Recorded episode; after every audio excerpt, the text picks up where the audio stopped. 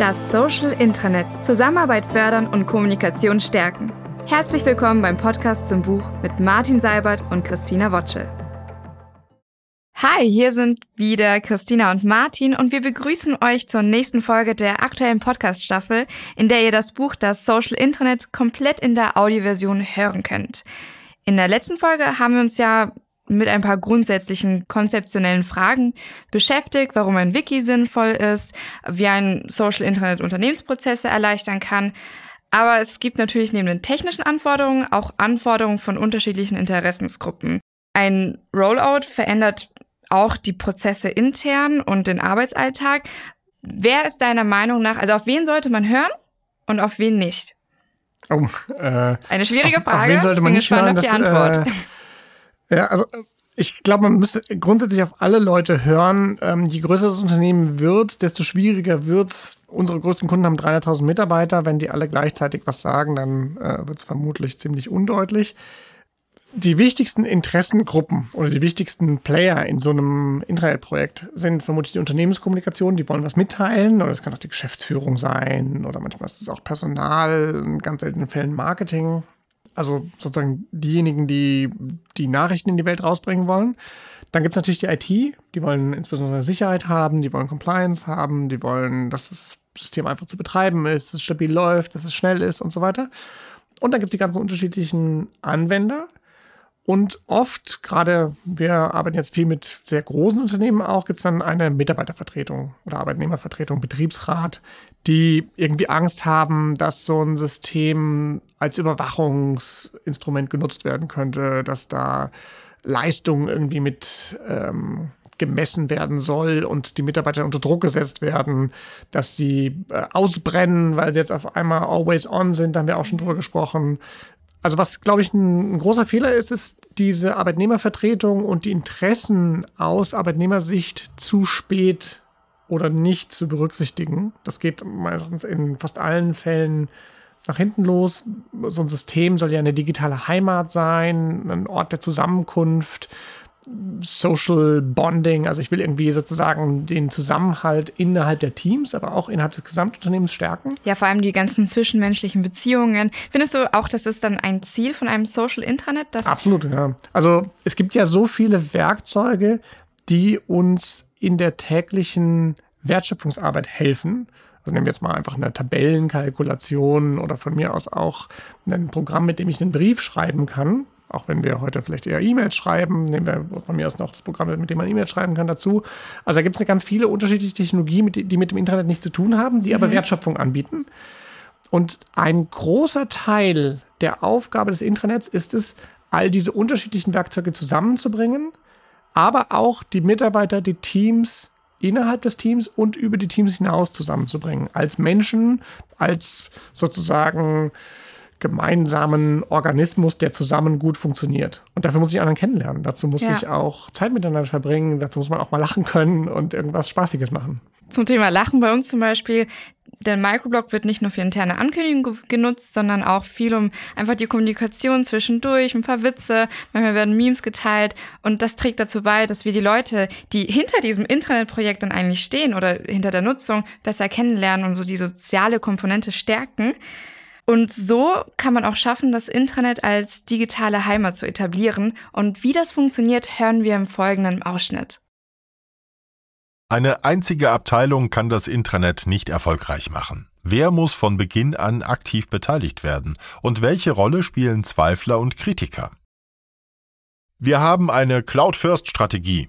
Wir sind ein Microsoft-Laden und müssen deshalb SharePoint nutzen. SharePoint ist ja auch kostenfrei für uns. Ich bin ziemlich fest davon überzeugt, dass die meisten Leute, die so etwas sagen, meine Argumente, warum dies keine nachhaltigen Erklärungen sind, gar nicht brauchen. Der Hintergrund ist oft viel banaler. Es sind Ausreden, die andere, viel schwerer wiegende Probleme kaschieren sollen.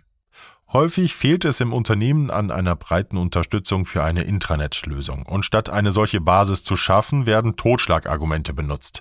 Diese Ausreden helfen, darüber hinwegzutäuschen, dass es eben an einer gemeinsamen Strategie fehlt. Da kommt es zum Beispiel der IT-Abteilung ganz gut zu Pass, dass im Unternehmen eben nur Microsoft genutzt wird. Damit lassen sich alle anderen Systeme und Ideen ohne weitere Diskussion abwürgen. Die Cloud-First-Strategie wiederum dient beispielsweise der Unternehmenskommunikation als Rechtfertigung, warum die IT in der Sache gar nicht befragt werden oder mitreden muss. Das Denkmuster dahinter, wir wollen sowieso alles in der Cloud hosten, weil wir dann nicht mehr so abhängig von der starren IT-Abteilung sind. Machen wir doch gleich eine Strategie daraus, die Cloud-First-Strategie. Und ja, das funktioniert. Mit einer solchen Politik, mit derartigen Argumenten können Sie im Unternehmen Systeme durchdrücken oder im Keim ersticken. Ich habe das schon mehrmals beobachtet. Ziemlich sicher ist allerdings, dass ein solcher Alleingang, den ein Teil der Organisation unternimmt, nicht nachhaltig ist. Dabei spielt es eigentlich keine Rolle, welche Argumente vorgebracht werden und durch wen. Nur ein System, das von allen wichtigen Gruppen im Unternehmen gleichermaßen getragen wird, hat die Chance, wirklich erfolgreich zu werden. Entscheidend sind in der Regel die Geschäftsführung, also das Topmanagement, die IT-Abteilung und die Unternehmenskommunikation. Wichtig können außerdem die Personalabteilung oder das Marketing sein. In den meisten klassisch geführten Unternehmen wird das System inhaltlich von den drei letztgenannten Bereichen befüllt. Am besten ist es also, wenn alle mit im Boot sitzen. Sofern es eine Unternehmenskommunikation im Unternehmen gibt, fungiert sie zumeist als essentieller Treiber für den Erfolg eines Intranets. Genauso sind IT und Geschäftsführung grundlegend. Stark vereinfacht sagen wir intern, das Intranet gehört der Unternehmenskommunikation, die IT hat ein Vetorecht. Als Teil des Intranet-Teams sollten Sie also darauf aus sein, im Unternehmen Konsens für ein System herzustellen. Eine schlechte Lösung kommt zwar nicht so gut bei den Endanwendern an, aber richtig gute Inhalte wirken trotzdem. Sofern dann alle an einem Strang ziehen, ist es vielleicht sogar besser, eine Software aus der Kategorie noch okay zu nutzen. Ein größeres Problem stellen in einem Konzern allerdings die Verschmähten und Übergangenen dar. Damit meine ich insbesondere einzelne Menschen, vornehmlich in Führungspositionen, aber auch ganze Abteilungen. Ein Not Invented Here Syndrom kann die Motivation der Mitarbeiter, die die Inhalte erstellen sollen, im Keim ersticken. Ich habe es selten erlebt, dass jemand, der nicht gefragt wurde und dem nun eine Zusammenarbeitssoftware übergestülpt werden soll, geantwortet hat, ich habe mir jetzt mal zwei Stunden Zeit genommen und eure Software ausgiebig getestet, die ist wirklich gut. Das Verfahren finde ich zwar echt Panne, aber die Lösung Lösung ist stark und deshalb machen wir jetzt mit. Vollgas. Die übliche Antwort lautet eher, solange ich hier für irgendwas verantwortlich bin, machen wir mit diesem Werkzeug gar nichts. Aber das sagt so bitte keiner. Wir verhalten uns einfach ruhig und inaktiv. Ich weiß, dass Meier, Müller und Schmidt das in ihren Abteilungen genauso machen. Das Problem sitzen wir einfach aus. Und schwupp ist ihr Intranet-Projekt zu einem Himmelfahrtskommando geworden, ohne dass sie es wissen. Wenn jemand in Ihrer Organisation schon so windige Totschlagargumente wie Cloud First oder Mobile First bemüht, dann lohnt es sich, die Sache genauer zu betrachten. So ein Intranet tritt nämlich auf die Bühne, um dort die nächsten drei bis fünf Jahre zu bleiben, bevor man offiziell einen Relaunch angehen kann. Und wer will schon nach ein paar Monaten oder einem Jahr einräumen, dass das Projekt ein Flop war und neu gestartet werden muss? Solange also noch nichts entschieden ist, lohnt es sich für das Intranet-Team aktiv beizutragen, konstruktiv mitzusteuern und vor allem auf Stakeholder und Kollegen zuzugehen, um sie von Anfang an abzuholen, damit diese Abwehrhaltung gar nicht erst entsteht. Und die gute Nachricht ist, eigentlich haben alle Unternehmensbereiche Lust auf ein Intranet. Viele Menschen haben nur keine Zeit oder andere Prioritäten. Aber von besserer Kommunikation und Zusammenarbeit, von mehr Effizienz und insgesamt von mehr Wirksamkeit profitieren alle. Die einzelnen Menschen, die diversen Unternehmensbereiche und die Organisation insgesamt. Die Sachargumente, die eine Abteilung vorbringt, warum sie mit dem Intranet nun wirklich nichts zu tun haben will, würden mich ehrlich interessieren. Ich finde es okay, wenn jemand keine Zeit hat oder dazu bereit ist, in seinem Verantwortungsbereich mit den Konsequenzen seiner Inaktivität zu leben. Wenn dies aber darin mündet, dass die Nutzung später offen oder stillschweigend verweigert wird, muss das Intranet-Team einen engeren Kontakt suchen. Es stimmt schon. Wer ein Intranet in einem riesengroßen Konzern einführen möchte, hat viel mehr Arbeit als jemand in einer kleineren Organisation. Und natürlich können Sie nie alle befragen, aber erzählen Sie mir nicht, dass Sie zum Beispiel den Betriebsrat jetzt noch nicht einbeziehen können. Ihnen muss klar sein, dass diese Leute schon längst von Ihrem Projekt wissen und dass die Repressalien, die drohen, wenn Sie nicht frühzeitig um Unterstützung werben, umso größer sein können, je länger Sie zögern. Wir haben in Projekten schon Monate auf die Betriebsvereinbarung mit dem Gesamtbetriebsrat eines großen Konzerns gewartet. Was für eine Verzögerung. Man hatte sich aus taktischen Gründen dazu entschieden, den Betriebsrat erst ganz am Ende des Projekts einzubinden. Das ist keine Seltenheit. Ob das nun tatsächlich eine gute Idee ist oder nicht, kann ich im Einzelfall natürlich nicht wissen. Aber es hat sich für uns immer wie ein großer Fehler angefühlt, den Betriebsrat nicht von Beginn an zu involvieren. Es gibt nämlich auch Projekte, die komplett harmonisch und unkompliziert ablaufen, obwohl der Betriebsrat fette Forderungen hat und teils recht eigenwillige Einschränkungen durchsetzt. Wenn Sie im Intranet-Projekt irgendwie nicht vorankommen und denken, dass es im Alleingang schneller und besser laufen könnte, dann denken Sie besser nochmal darüber nach. Ein guter Freund, den ich für wirklich schlau halte, hat mir mal von einem Phänomen aus Japan erzählt. In den Unternehmen dort gibt es etwas, das Graswurzelpflege Nemawashi genannt wird. Besonders erfolgreich wird dieser Ansatz bei Toyota betrieben, jener Firma also, die auch als eine der wichtigen Vorreiterinnen des agilen Managements gefeiert wird. Es geht darum, so lange die Wurzeln des Unternehmens zu pflegen, dass zum Zeitpunkt der tatsächlichen Entscheidung für eine Sache sowieso schon allen klar ist, was passieren wird. Es dauert daher in Organisationen wie Toyota oft unglaublich lange, bis mal eine Entscheidung getroffen wird, aber wenn sie dann getroffen wird, geht die Umsetzung wirklich schnell vonstatten. Ein solches Vorgehen ist ziemlich schlau, denn solange Sie sich nicht festgelegt haben, können Sie immer noch umschwenken. Aber wenn Sie sich festlegen, ist die Wahrscheinlichkeit für eine breite Unterstützung umso höher. Denken Sie an die Graswurzelpflege. Nehmen Sie sich Zeit, um alle abzuholen und eine breite Basis an Unterstützern zu suchen. Es bereitet mir ehrlich gesagt leichte Schmerzen, diese Empfehlung auszusprechen, denn als Hersteller einer Intranet-Software wünsche ich mir natürlich einen schnellen und unkomplizierten Verkaufsprozess. Das bringt schnellen Umsatz.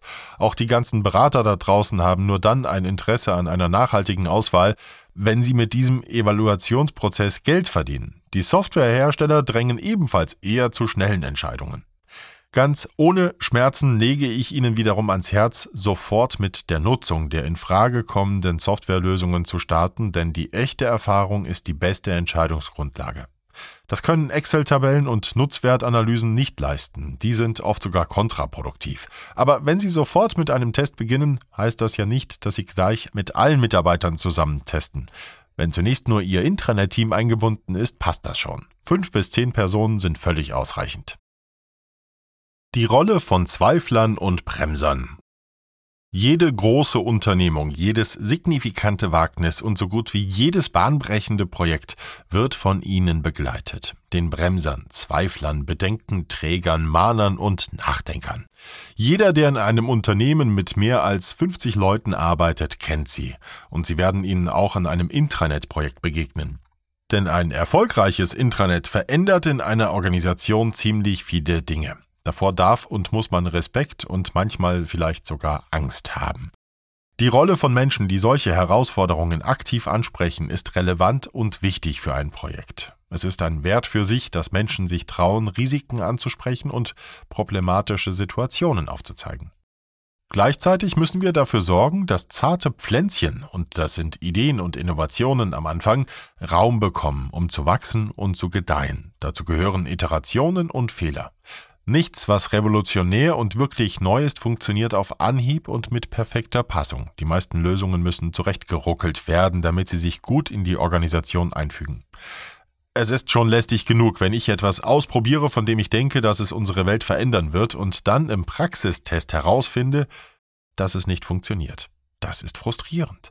Wenn aus meinem Team dann jemand an der Seitenlinie steht und ruft, siehste, habe ich doch gleich gesagt, das funktioniert nicht, wir sollten das komplett bleiben lassen, ist das weder hilfreich noch konstruktiv. Wenn Sie Zweifler im Team identifizieren, sorgen Sie dafür, dass Sie einen digitalen Diskussionsort haben, der vom gesamten Projektteam und auch von externen Stakeholdern des Projekts eingesehen werden kann.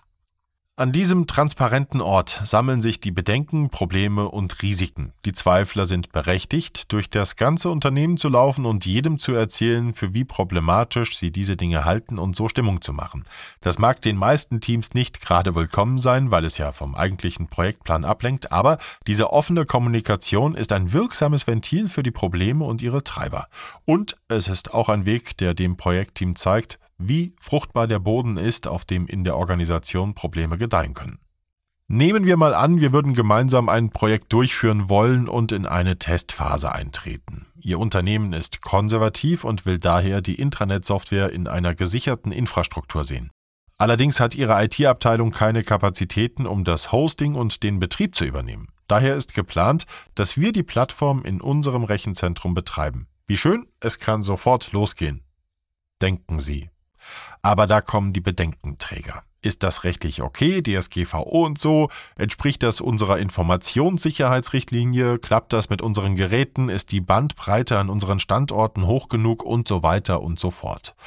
Wir wollen also alle diese Bedenken und Fragen sammeln und transparent verfügbar machen.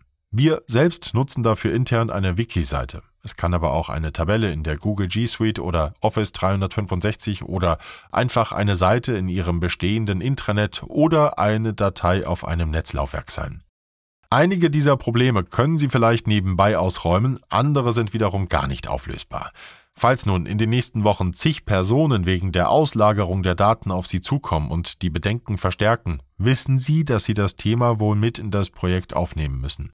Wenn stattdessen der Vorstand und der CIO zu Ihnen kommen, Ihnen auf die Schulter klopfen und die Cloud-First-Strategie loben, ist es vermutlich kein so gewichtiges Risiko für das Projekt. Diese Herangehensweise ist auch für den Bedenkenträger fair, weil es seiner persönlichen Energie überlassen ist, wie viel Zeit und Muße er investiert, um die Sache quer durchs Unternehmen zu eskalieren. Eskaliert er erfolgreich, reagieren Sie. Lädt er einfach nur mal schnell seine Ideen bei Ihnen ab, sollten Sie das nicht zu Ihrer Hauptaufgabe machen. Geben Sie Bedenkenträgern ein Ventil, um Ihre Vorbehalte zu äußern und dokumentieren Sie diese Vorbehalte für alle öffentlich über einen bestehenden Kanal. Reagieren Sie aber nur auf die Themen, die Zug haben und mit Kraft von vielen Seiten aus im Projekt aufschlagen. Lassen Sie nicht zu, dass Zweifler und Bedenkenträger zum aktiven Teil der Intranet-Projektgruppe gemacht werden. Wer nichts ausprobieren will und wer Angst vorm Scheitern oder vor einer Blamage hat, ist ein schlechter Scout für die neuen Dinge, die ihre Arbeitsabläufe verändern können. Zweifler müssen Sie hören und berechtigte Zweifel behandeln und berücksichtigen. Aber Zweifler sind in der Regel keine guten Treiber für Innovationen.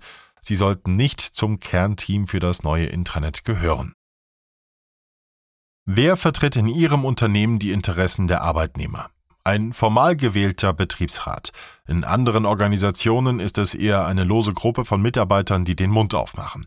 Manchmal ist die Unternehmenskultur auch so partizipativ, dass sich bisher kein Betriebsrat gebildet hat. Eigentlich ist es auch egal, in welcher Struktur sie sich befinden, weil die Belange der Mitarbeiter für den Erfolg des Intranets grundlegend sind. Ein formal gewählter, mächtiger und aktiver Betriebsrat ist jedoch die Institution, die wir bei unseren großen und sehr großen Kunden vorfinden. Die Beziehung zwischen der Geschäftsführung und diesen Arbeitnehmervertretern variiert enorm. Von sehr einvernehmlich bis sehr konfrontativ haben wir schon alles Mögliche erlebt. Wenn Sie sich nicht über die Ziele Ihres Intranets als Portal für Mitarbeiter, Wissensmanagement und Unternehmensprozesse im Klaren sind, kann es sein, dass Sie nicht wissen, ob und wann Sie die Arbeitnehmervertreter im besten Fall integrieren sollten. Einfache Faustregel, je stärker Sie mit dem Intranet partizipative Prozesse und Zusammenarbeit im Unternehmen fördern wollen, desto eher sollten Sie den Betriebsrat involvieren. Ich halte es grundsätzlich für einen Fehler, die Arbeitnehmervertretung nicht von Beginn an einzubinden. Allerdings wird der Betriebsrat in vielen Unternehmen systematisch dazu erzogen, dass es immer noch schlimmer kommt, als man denkt. Und in einer solchen Situation gibt der Betriebsrat den idealen Bremser für ihr Projekt ab, weil er überall Herausforderungen und Fallen wittert. Und seien wir offen, mit Technologie kann man ganz viele unterschiedliche Dinge machen. Die Kernphysik hat Kernspintomographen, aber eben auch Atombomben hervorgebracht. Auch Intranets können mit viel bösem Willen zu toxischen Orten werden, an dem mehr Überwachung und Mobbing als konstruktive Zusammenarbeit angezettelt wird. Wie Sie mit Zweiflern umgehen sollten, haben wir ja gerade durchdacht. Integrieren Sie den Betriebsrat nur dann in Ihr Kernprojektteam, wenn ein gutes und konstruktives Verhältnis zwischen Geschäftsführung und Arbeitnehmervertretung herrschen kann und auch mal Experimente möglich sind. Wenn das nicht geht, müssen Sie die Arbeitnehmervertretung zwar ernst nehmen, aber als Zweifler behandeln und separat eng einbinden. Für den Fall, dass Sie in die konkrete Situation kommen, mit dem Betriebsrat zusammenzuarbeiten oder jemanden aus dieser Institution überzeugen wollen, möchte ich Ihnen hier ein paar Gedanken und Argumente an die Hand geben, die ich für relevant halte. Ganz grundsätzlich sollte die Arbeitnehmervertretung die Schaffung eines modernen Intranets mit partizipativen Elementen fördern, fordern und mit vorantreiben. Und das sage ich nicht, weil wir selbst Intranets herstellen. Die ureigene Aufgabe des Betriebsrats ist die Vertretung der Interessen der Arbeitnehmer. Dabei geht es um die Mitbestimmung daran, wie mein Arbeitsplatz gestaltet wird, wie der Betrieb abläuft, wie sich das Unternehmen entwickelt und wie demokratische Prinzipien das Unternehmen stärken können. Es geht um selbstbestimmtes und würdevolles Arbeiten miteinander und gegen die Ausnutzung von Humanressourcen zur reinen Gewinnmaximierung. Wie stark diese Aufgaben systematisch im Einklang mit den Zielen eines modernen Intranets stehen und übrigens auch die nachhaltige Unternehmensorganisation im 21. Jahrhundert abbilden, kann ich gar nicht fett genug unterstreichen. Wenn Ihr Unternehmen in 10 oder 20 Jahren noch existieren soll, dann müssen Sie sich heute so aufstellen, dass Ihre Teams effektiv mit Komplexität umgehen können. Früher reichte es noch, einfach effizient oder schlicht kostengünstig etwas zu produzieren. Heute müssen sie die Probleme ihrer Kunden verstehen und lösen. Und das Blöde ist, dass die sich ständig ändern und es im Markt lauter Überraschungen gibt. Um das zu erleben, müssen Sie nicht 10 oder 20 Jahre warten, das kriegen Sie heute schon mit. Da braucht Ihnen nur ein kleiner und weniger bekannter Mitbewerber einen Auftrag oder einen Kunden vor der Nase wegzuschnappen, weil er einfach flexibler und schneller als Ihre Organisation ist. Und Sie denken, warum sind wir nicht so schnell und wendig? Oder es kommt ein großes Unternehmen daher, vielleicht war es vor ein paar Jahren noch ein kleines Startup, das quasi über Nacht die Funktionsweisen ihres Marktes verändert und damit wichtige Teile ihres Geschäftsmodells bedroht. Sie müssen also handeln. Wer eine funktionsfähige Gelddruckmaschine im Keller stehen hat, die nie besser als heute funktionierte und trotzdem die Kommunikation und Zusammenarbeit in der Organisation verbessern will, muss schon ein sehr vorausschauender Unternehmer sein. Die meisten unserer Kunden merken, dass es so wie jetzt auf Dauer nicht mehr funktionieren wird. Und dazu gehört auch die Sache mit dem Betriebsrat. Ich erlebe es immer wieder, wie Betriebsräte die Live-Schaltung eines Intranets verhindern, weil das ein mitbestimmungspflichtiger Vorgang ist. Ein Intranet, das erfolgreich ist, greift in die täglichen Arbeitsabläufe der Mitarbeiter ein und ist daher mitbestimmungspflichtig. Das ist gesetzlich verbrieft und unumstößlich. Einige Projektteams versuchen lange sich davor zu drücken, aber irgendwann müssen sie den Betriebsrat ja doch einbinden. Wenn ich im Rahmen von Projekten mit Arbeitnehmervertretern rede, bitte ich Sie und rate Ihnen stets, so früh wie möglich die Hand zu heben und sich einzubringen, nicht unbedingt aktiv in die Projektarbeit, aber in die Abstimmung darüber, welche Grundlagen gegeben sein müssen, damit eine Betriebsvereinbarung möglich ist. Längere Abstimmungsrunden ermöglichen beiden Seiten bessere Verhandlungsergebnisse.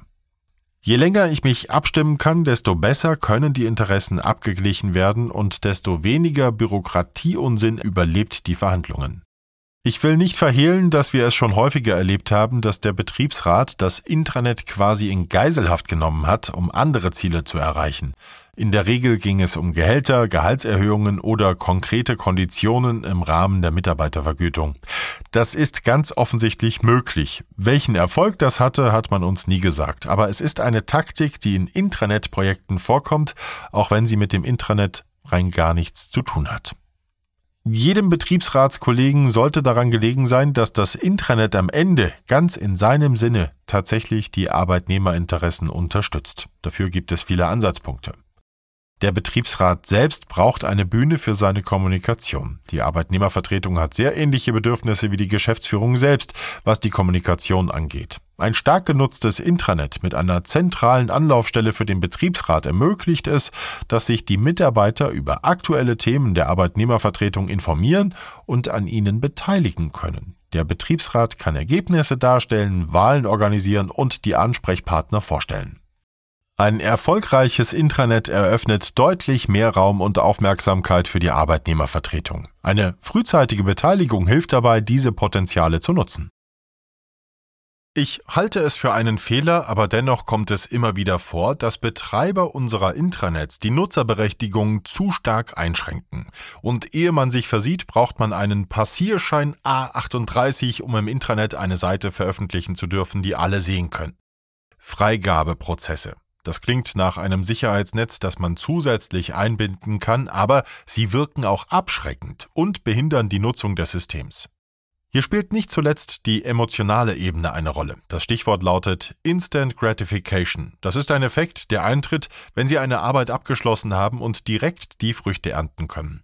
Ein einfacher Fall wäre das Lächeln einer Kollegin, wenn Sie eine Arbeit für Sie erledigt haben und sie Ihnen mitteilt, dass ihr das Ergebnis gefällt. Im Intranet kann der Effekt der Instant Gratification schon entstehen, wenn Sie auf den Veröffentlichen-Knopf drücken und Ihre Nachricht mit Vorschaubild und Teasertext auf der Startseite sehen.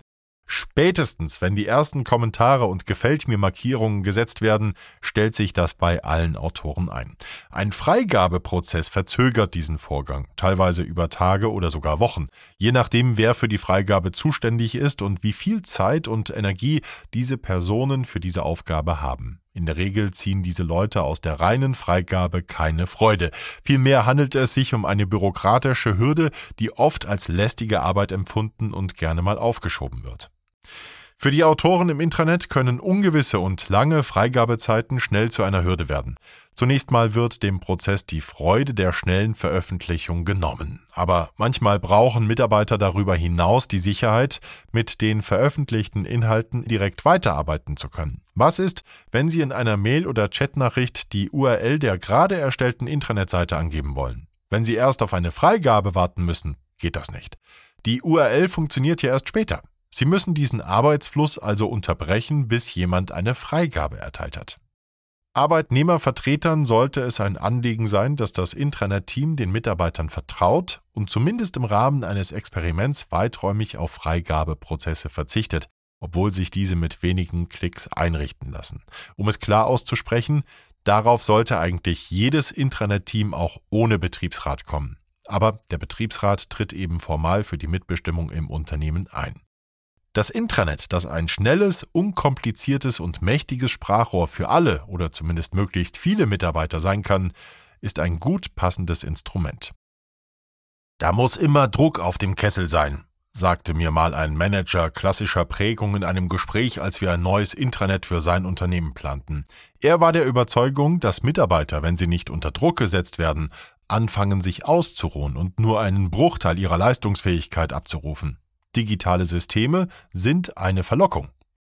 Dieser Manager freute sich bereits diebisch darauf, über das Intranet noch viel besser sehen zu können, wer im Unternehmen wirklich etwas beiträgt und wer nur herumlungert. Es hat fast zwei Stunden gedauert, ihm zu verdeutlichen, dass ein Intranet für eine solche Art von Leistungsmessung ungeeignet ist, weil in einem solchen System die für die Organisation relevanten Wertschöpfungsprozesse nicht vollständig abgebildet werden können. Ich glaube zwar, dass ein modernes Intranet fast alle Wertschöpfungsprozesse berühren und positiv beeinflussen kann, aber sehr viel findet eben doch außerhalb des Systems und auch außerhalb des digitalen Raums statt. Mit einem Intranet kann man keine Leistung messen. Lassen Sie mich Ihnen ein Beispiel aus meiner eigenen Historie geben, auf das ich nicht stolz bin, das diesen Umstand aber sehr schön illustriert. Als wir seinerzeit unser allererstes Wiki eingeführt haben, gab es bei uns noch individuelle Zielvereinbarungen für die Mitarbeiter. Glücklicherweise haben wir diese Methode schon seit Jahren abgeschafft. Damals funktionierten diese Zielvereinbarungen bei uns genauso wie in allen anderen Unternehmen auch, nämlich so gut wie gar nicht. Ziele wurden immer zu spät definiert, sie waren schnell veraltet und wurden insbesondere dann intensiv verfolgt, wenn der Termin zur Messung nahte. Bei der Messung selbst wurden gerne mal zwei Augen zugedrückt. Da war ein Ziel, das immer passte, sehr willkommen. Ein Standardziel für unsere Mitarbeiter gab zum Beispiel vor, in einem Monat 100 Bearbeitungsvorgänge im Wiki durchzuführen. Auf einer Seite auf Bearbeiten klicken, eine Änderung vornehmen und wieder auf Speichern drücken und das hundertmal im Monat. Das war einfach zu messen und auszuwerten, es passte irgendwie immer und es funktionierte scheinbar. Die Leute bearbeiteten zahlreiche Seiten und erstellten neue. Nach ein paar Monaten erfuhr ich dann, dass dieses Ziel intern als Spam-Prämie in Verruf geraten war. Das lag daran, dass Mitarbeiter damit begonnen hatten, Seiten zu erstellen, die eigentlich keinen Mehrwert für das Unternehmen boten. Dabei kamen dann mal mehr, mal weniger gute Zusammenfassungen von Wikipedia-Artikeln und ähnliche Ergebnisse zustande. Die Spam-Prämie haben wir mit den Zielvereinbarungen über Bord geworfen. Eine zentrale Aufgabe für den Betriebsrat besteht darin zu verhindern, dass Manager versuchen, ein Intranet-System zur Leistungsmessung zu verwenden. Auch wenn das eine Schnapsidee ist, kann es sich toxisch auf die Zusammenarbeit und die wirklichen und relevanten Beiträge auswirken. Es steht in nahezu jeder Intranet-Betriebsvereinbarung, die ich bisher zu Gesicht bekommen habe.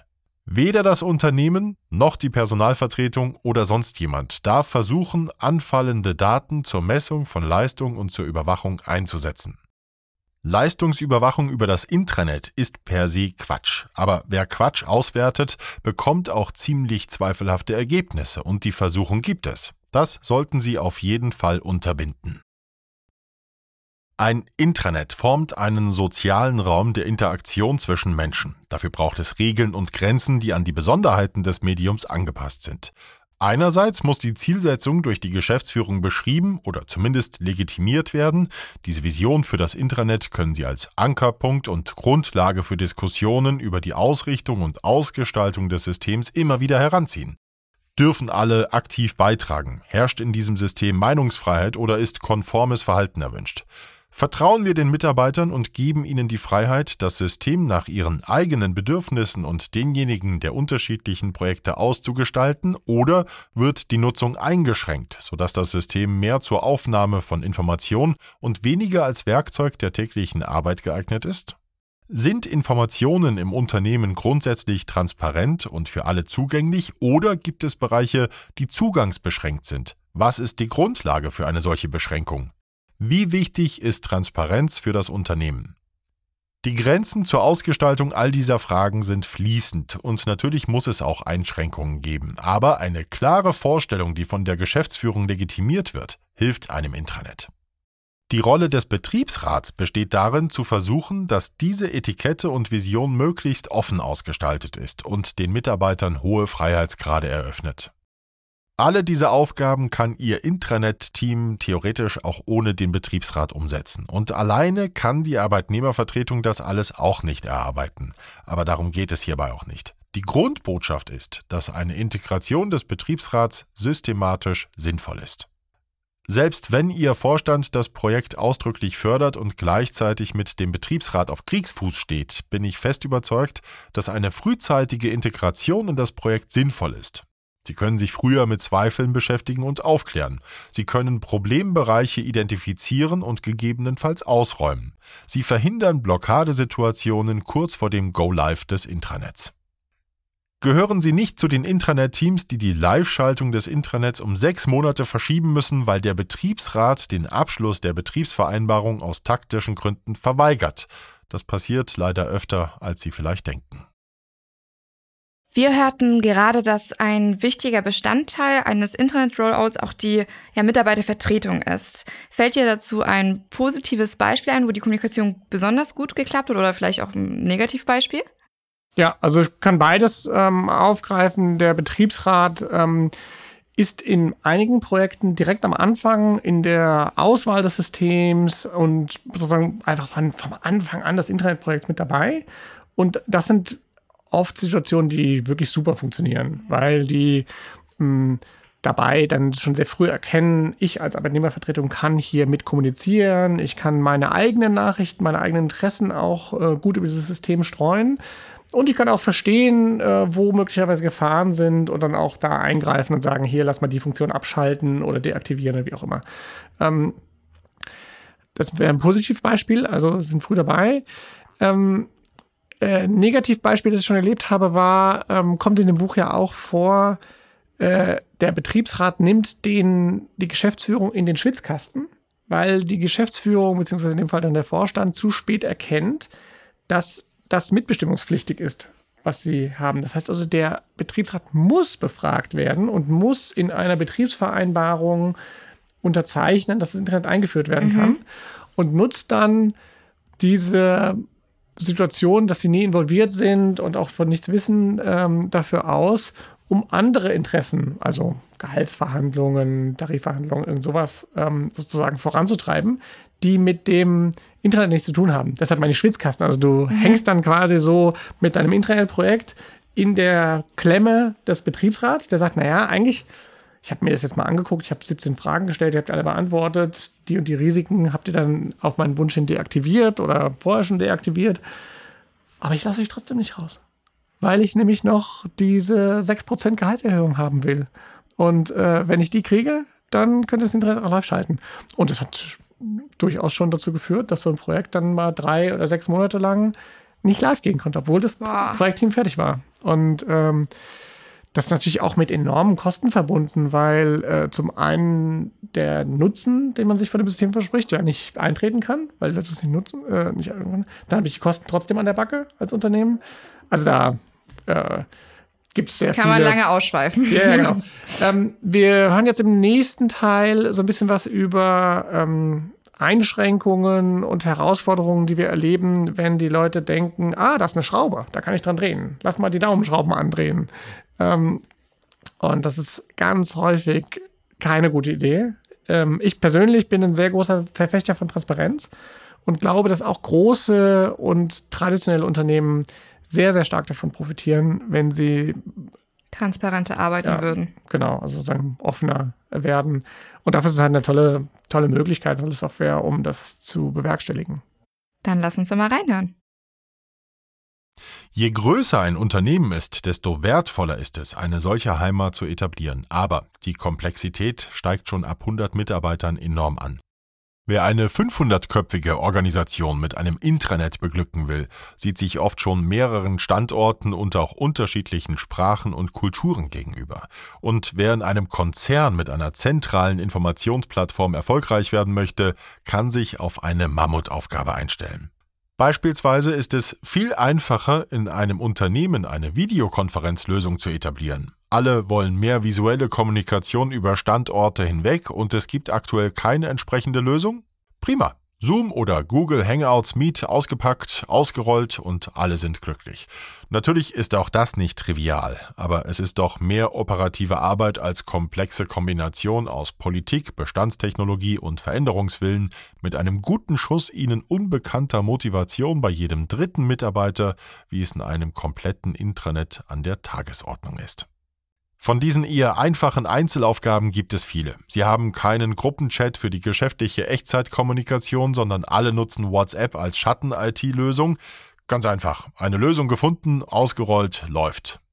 Und hier beginnt das Problem. Wenn Sie all diese einzelnen Speziallösungen intern ausrollen, erhöht das die Komplexität und die Ambiguität. Welches System soll ich denn jetzt wofür nutzen? Und warum nicht einfach das bestehende Tool weiterverwenden, an das ich mich so schön gewöhnt habe? Warum kann denn Microsoft Teams jetzt auch Wiki, wenn wir das eigentlich doch nur zum Chatten haben? Und als Wiki nutzen wir doch Confluence von Atlassian, oder nicht? Und was spricht eigentlich gegen WhatsApp? Und warum soll ich jetzt Hangouts Chat benutzen, wenn wir doch in Abteilung XY schon Slack im Einsatz haben? Diese Fragen könnte ich beliebig weiterführen und es gibt auch keine eindeutigen und klaren Antworten, denn all diese Lösungen sind ja aus guten Gründen im Markt mit Milliarden Unternehmenswerten kapitalisiert. Ihre Nützlichkeit können Sie nicht einfach in einem Gespräch von 30 Minuten ausräumen. Viele Intranets scheitern, weil die Projektteams sich nicht genug Gedanken über die Zerreißprobe machen, vor die sie die Mitarbeiter stellen. Wir haben uns ja vorhin schon darüber ausgetauscht, wie schwer es Mitarbeitern fällt, von WhatsApp zu einer offiziellen internen Chatlösung zu wechseln, wenn diese neue Software qualitativ schlechter oder deutlich stärker eingeschränkt ist. Am Ende zählt für mich als Mitarbeiter doch, dass ich meine Ziele erreiche. Wenn meine Tochter krank ist und ich einen Ersatz für meine Schicht brauche, nutze ich die Technologie, die es mir mit wenig Aufwand ermöglicht, schnellstens einen Ersatz zu organisieren. Da interessiert mich in der Not eine Unternehmensrichtlinie wenig. Ergebnisse zählen. Wenn Sie jetzt also intern ein Intranet an den Start gehen lassen, müssen Sie sich darüber Gedanken machen, dass dieses System am laufenden Band von anderer Software torpediert wird. Welche Software ist das? Wo ist die gut oder sogar besser? Warum nutzen Mitarbeiter sie? Was können sie tun, um eine Änderung herbeizuführen? Falls Ihr System jeden zweiten Funktionsvergleich verliert und qualitativ mit den Speziallösungen nicht mithalten kann, sollten Sie sich ernsthaft darüber Gedanken machen, ob Sie mit dem Intranet lange überleben werden. Mit politischer Macht lässt sich viel durchsetzen, aber politische Macht ist anstrengend. Elegant und wirksam ist Nützlichkeit. Deutlich mehr verspricht der Ansatz, all die Speziallösungen, die Sie im Unternehmen haben, weiterhin leben zu lassen und Ihr System so auszurichten, dass diese Spezialisten integriert werden. Es gibt sicher Ausnahmen. WhatsApp muss im geschäftlichen Kontext eigentlich in allen Unternehmen schon aus rechtlichen Gründen unterbunden werden. Es mag praktisch sein, aber eine gesetzliche Grundlage wie eine Auftragsdatenverarbeitungsvereinbarung AVV, im Englischen nennt man das Data Processing Agreement DPA, werden Sie mit dem WhatsApp-Betreiber Facebook für Ihr Unternehmen wohl nicht so einfach abschließen können. Aber lassen wir das ein Detail sein. Ja, ein Intranet muss nicht alle Anwendungsfälle abbilden, solange eine rudimentäre Integration möglich ist. Diese Integration kann im Zweifel auch einfach keine Integration sein, falls es keine Schnittpunkte zwischen spezifischen Systemen gibt. Wir haben zum Beispiel für den Anwendungsfall Gruppenchat intern definiert, dass wir Chatverläufe als flüchtige Kommunikation ansehen. Mitarbeiter, die in einem Chatverlauf Relevantes besprechen, sollen sich um eine revisionssichere Dokumentation und Speicherung kümmern. Chatverläufe sind kurzlebig und können verloren gehen oder gelöscht werden. Auf diese Weise fällt es uns leichter, im Unternehmen verschiedene Chatlösungen zu nutzen. Eine Integration kann natürlich auch aus Links bestehen, die zwei miteinander zusammenhängende Elemente, die in separaten Systemen liegen, verknüpfen. Das bezeichnen wir intern als leichte Verbindung, weil die Verknüpfung manuell hergestellt werden muss und auch wieder zerbrechen kann, falls ein Link nicht mehr funktionieren sollte. Es ist günstig für ein Intranet, wenn Sie das zentrale Portal selbst an einen super starken Anwendungsfall anbinden können, der aus dem Unternehmen nicht wegzudenken ist. Der Klassiker, das tägliche Mittagessen als Kantinenspeiseplan steht im Intranet. Aus diesem Grund haben wir uns seinerzeit dazu entschieden, unser Linchpin-Intranet auf der Basis von Atlassian Confluence aufzubauen und zu entwickeln. Wie gesagt, Confluence ist ein Unternehmenswiki, auch wenn der Hersteller es heute lieber als Team Collaboration Software positionieren möchte. Dieses Wiki kann zwei Anwendungsfälle besonders gut abbilden: Dokumentation und Referenz. Also immer dann, wenn es etwas nachzuschlagen, zu überprüfen oder etwas Neues aus dem Unternehmen zu lernen gibt, ist Confluence eine marktführende Lösung. Die Positionierung von Confluence als Wissensmanagementsystem ist so stark, dass es spielend leicht neben Microsoft SharePoint, Office 365 und der G Suite von Google bestehen kann.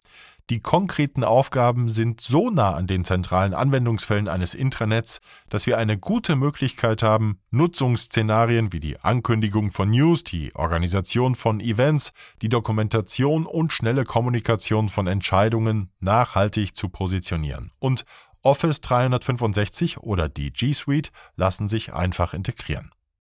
Ich will unser Gespräch nicht zu einer Werbeveranstaltung für unsere Lösung machen. Andere Intranets setzen auf Microsoft oder Google auf. Das ist genauso valide. Und wieder andere Anbieter sind zwar komplett eigenständig, bieten aber nahtlose Integrationen mit den genannten und anderen Systemen. An dieser Stelle fällt es mir schwer, Ihnen ein paar direkte, umsetzbare Tipps an die Hand zu geben, die Ihnen Ihre tägliche Arbeit erleichtern. Gestatten Sie mir daher einige allgemeine Empfehlungen. Akzeptieren Sie, dass die Etablierung eines zentralen Intranets für alle Mitarbeiter eine komplexe Aufgabe ist, die viel Aufmerksamkeit und auch viel Zeit in Anspruch nimmt. Ein erfolgreiches Projekt gibt es nicht schnell, nicht einfach und auch nicht systematisch geplant. Verabschieden Sie sich von dem Gedanken, dass Sie mit politischer Macht in der Lage sein werden, den Kollegen ihren Willen aufzuzwingen und die ungeliebten konkurrierenden Systeme im Zweifel abschalten oder ihre Nutzung verbieten zu können. Freunden Sie sich stattdessen lieber mit der Idee an, dass solche Speziallösungen auch weiterleben können. Ihre Integration könnte schön systematisch und automatisch erfolgen, aber auch keine oder auch nur eine leichte Integration über Links ist denkbar und okay. Konzentrieren Sie sich auf Anwendungsfälle statt auf die große Gesamtlösung. Versuchen Sie, mit dem zentralen System möglichst viele praktische Anwendungsfälle abzubilden, insbesondere natürlich diejenigen Nutzungsszenarien, die dem Intranet nahestehen, zum Beispiel Nachrichten verkünden, Inhalte dokumentieren, Referenzen und Dokumentation zum Abruf bereitstellen. Ja, wir haben gehört, dass ein Intranet ganz viele Anwendungsfälle abdeckt und wahrscheinlich, also der mir spontan als erstes direkt einfällt, wenn wir unsere, unser Intranet öffnen, sind die Nachrichten. Findest du, dass das einer der wichtigsten Anwendungsfälle ist? den sich Kunden wünschen? Also es ist auf jeden Fall ein sehr zentraler Bestandteil von Projekten, die wir mit Unternehmen durchführen, dass die sich das wünschen, wo sie Nachrichten ankündigen können, wo sie irgendwas hinausposaunen können. Das ist häufig die Geschäftsführung oder irgendwelche Leitungsfunktionen, die an sehr viele Mitarbeiter Nachrichten veröffentlichen wollen. Ähm, wir erleben in unseren Projekten auch, dass auch die, die meisten Unternehmen sind ja zumindest teilweise föderal aufgebaut. Das heißt, du hast dann auch ähm, kleinere Abteilungen und Bereiche, die natürlich auch dann für ihren Bereich personalisiert Nachrichten ausstrahlen können. Und das, ja, das ist ein sehr wichtiger Anwendungsfall. Also es ist auf jeden Fall etwas, was äh, in jedem Projekt vorkommt und jetzt auch in dem nächsten Kapitel sehr intensiv behandelt wird. Ja? Genau, da reden wir das nächste Mal darüber, welchen Stellenwert interne News in einem Internetprojekt haben. Vielen Dank fürs Zuhören. Das war das Social Intranet, der Podcast zum Buch mit Martin Seibert und Christina Wotschel. Das Buch in voller Länge ist überall erhältlich als E-Book, Audiobook und Taschenbuch. Du kannst jetzt ein kostenfreies Exemplar unter seibert.biz/intranetbuch anfordern.